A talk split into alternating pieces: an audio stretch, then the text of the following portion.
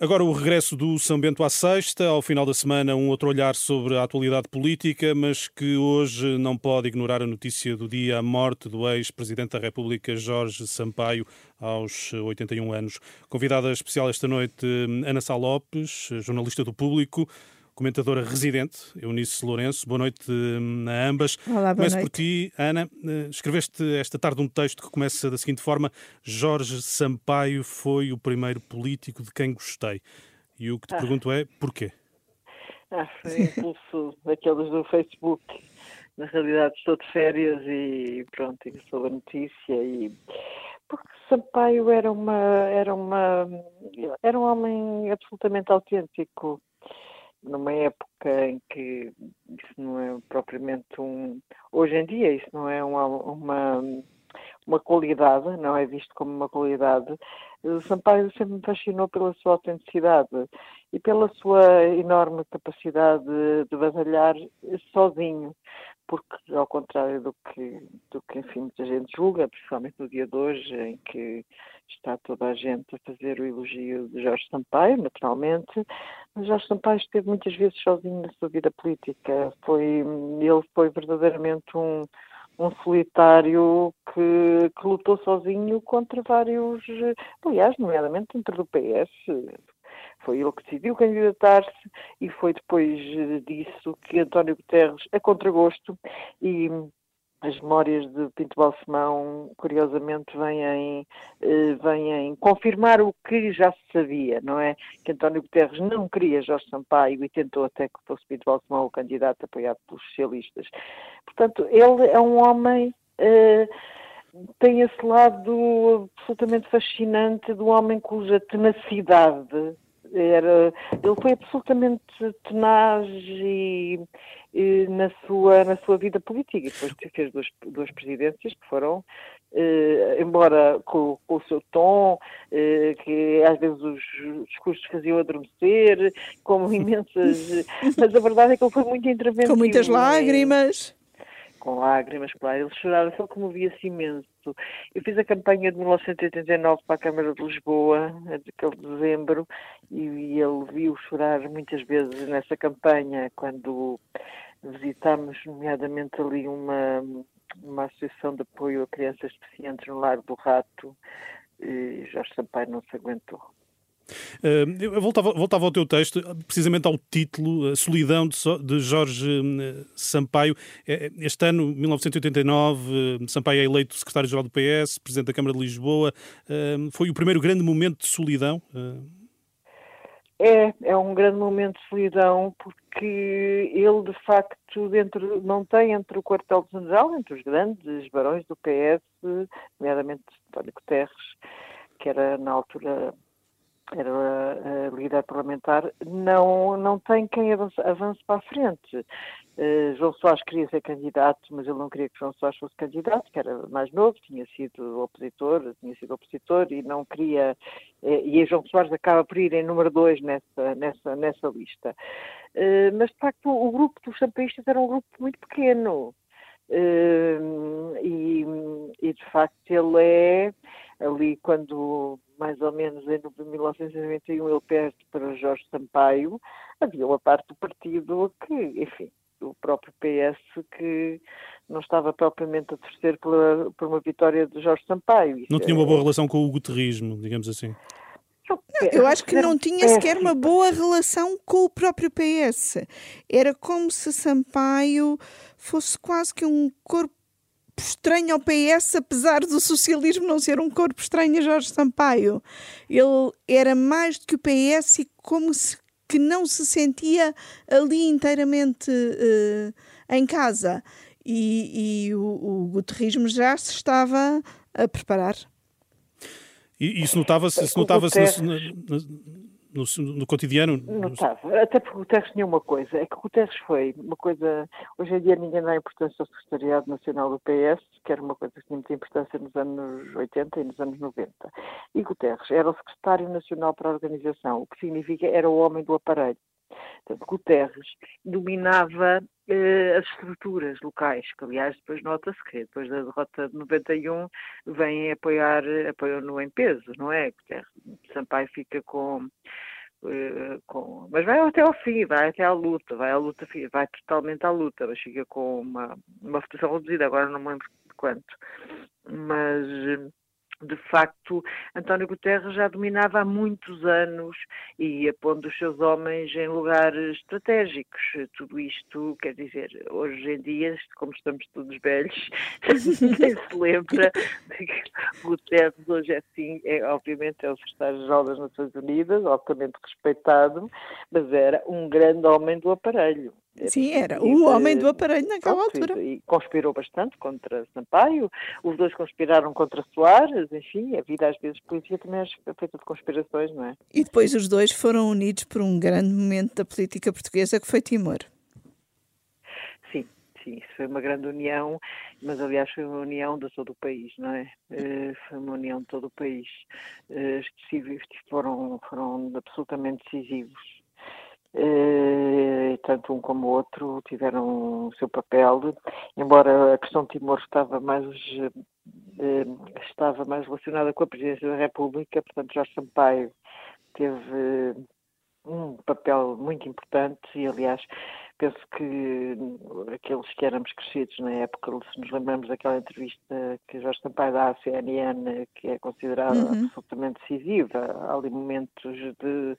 E, e, temos que pensar que Timor foi considerada por várias pessoas influentes da política portuguesa como uma causa perdida mas, quem, mas houve pessoas que nunca a deixaram cair, nunca a deixaram cair e obviamente que...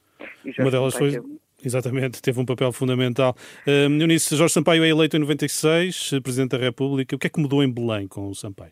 Mudou de, de, de um Soares, que era um presidente mais exuberante e muito mais interventivo e preocupado com a vida interna do seu partido, uh, para um presidente mais uh, discreto, mas uh, igualmente interventivo na política, na política em geral e não tanto preocupado com o seu partido. E, aliás, os dois mandatos de Sampaio uh, mostram isso mesmo. É um, é um dado menor, mas eh, curioso, que é uh, Soares entregou o cartão de militante uh, e Sampaio não, mas a atitude não corresponde, a atitude depois no dia a dia não corresponde à atitude de entrega do cartão.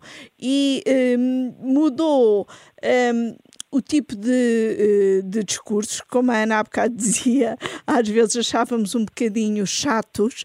Eu lembro-me de eh, fazer muitos títulos que era presidente preocupado com, eh, Sampaio parecia sempre o presidente preocupado e que a única coisa que, que às vezes parecia poder fazer era manifestar uh, essas preocupações, mas uh, mas acabou por ser um presidente muito, muito uh, interventivo e no segundo mandato foi uh, decisivo para uh, o quadro político que, que depois se seguiu.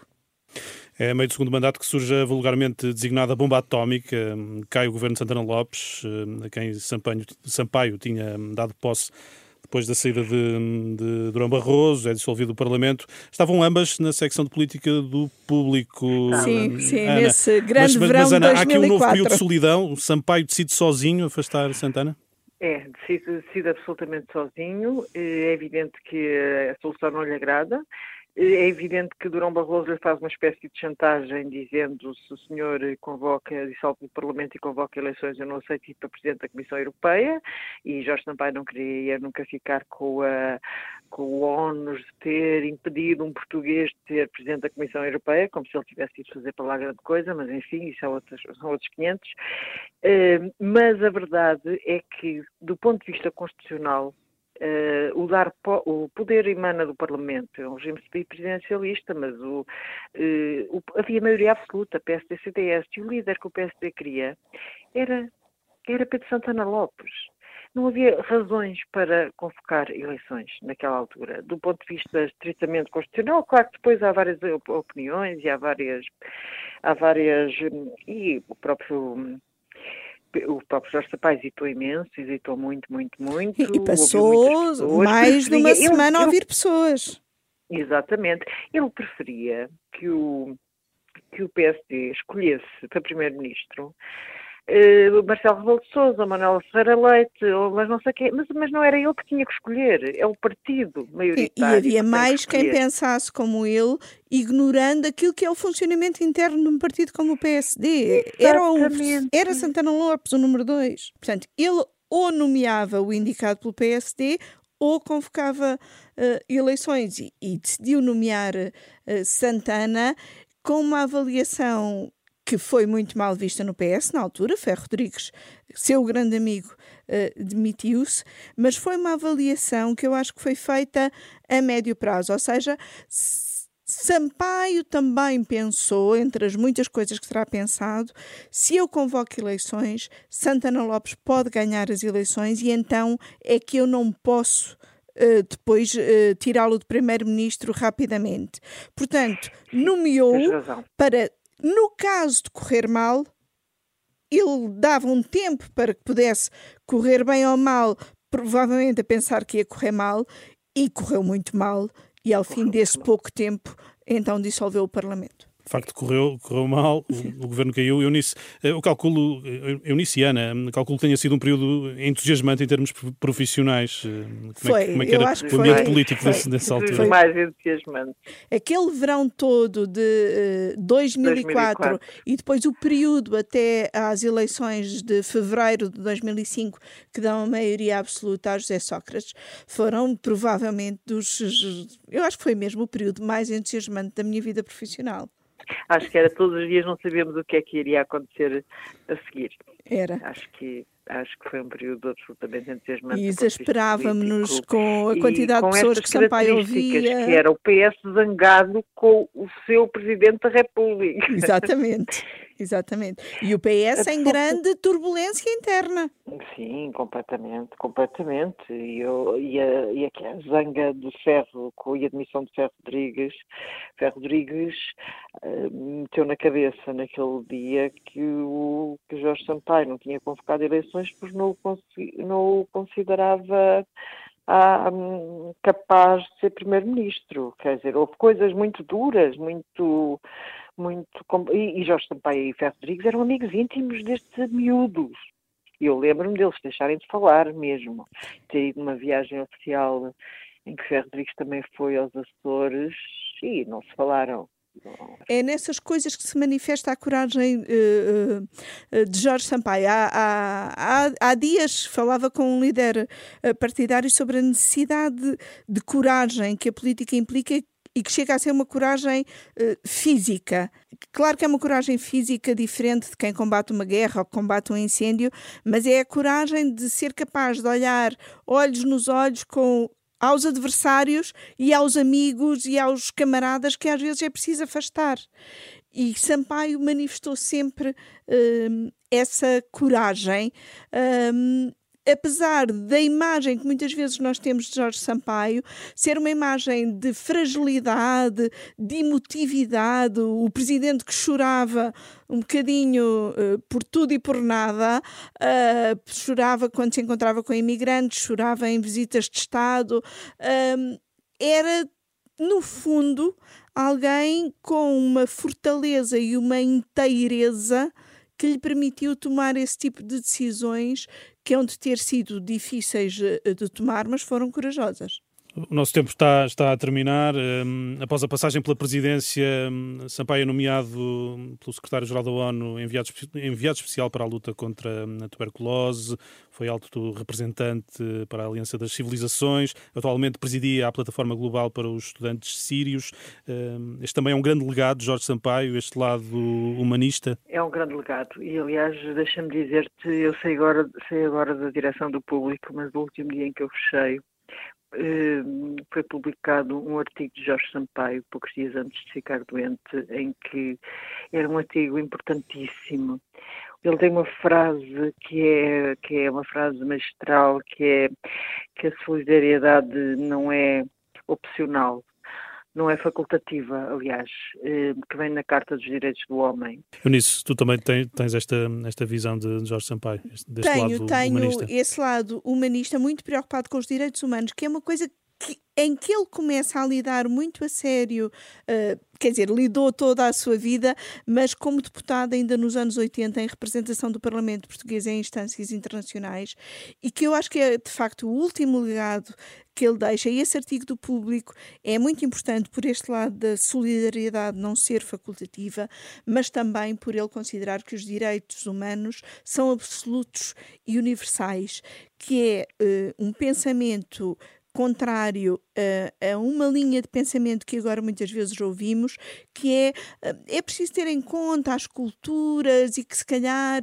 os direitos humanos não podem ser igualmente respeitados em todos os hemisférios e em todas as latitudes. E Jorge Sampaio via nos direitos humanos algo que tem de ser universal. Muito bem, Eunice Lourenço, Ana Sá Lopes, eh, muito obrigado hum, pela, participação obrigada. neste São muito Bento. Obrigada pelo convite. Eh, obrigada. Nós é que agradecemos. Eh, fica por aqui este São Bento à sexta, dedicado exclusivamente a Jorge Sampaio, que morreu esta hum, sexta-feira aos 81 anos.